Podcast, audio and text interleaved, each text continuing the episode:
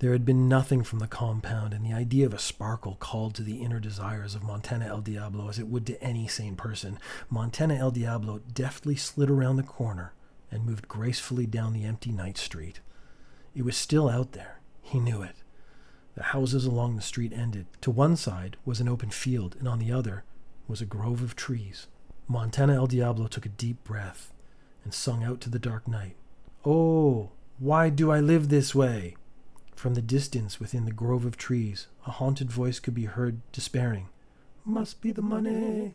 Montana El Diablo waded into the light brush and moved slowly from tree to tree, making sure a sniper wouldn't be able to get a bead on him. While it felt like Montana El Diablo was tracking his quarry, he was always cautious enough to know that he might be being lured into a trap. The forest grew thicker. Montana El Diablo felt like he was losing his way. But now the chase was on.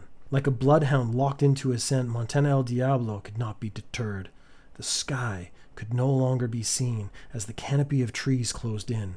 It was becoming impossible for a normal person to see. Total blindness meant using the ancient skill of echolocation. Montana El Diablo summoned the most magical of phrases, as Montana El Diablo had come to the conclusion that, that this situation had been touched by the supernatural. Kris Kross will make ya. The silence was oppressive. Like the patriarchy, a moment seemed like forever. Montana El Diablo raised his voice to wickety whack level and sung to fill the darkness. Kris Kross will make ya. In the distance there was a quiet jump, jump. Montana El Diablo moved forward.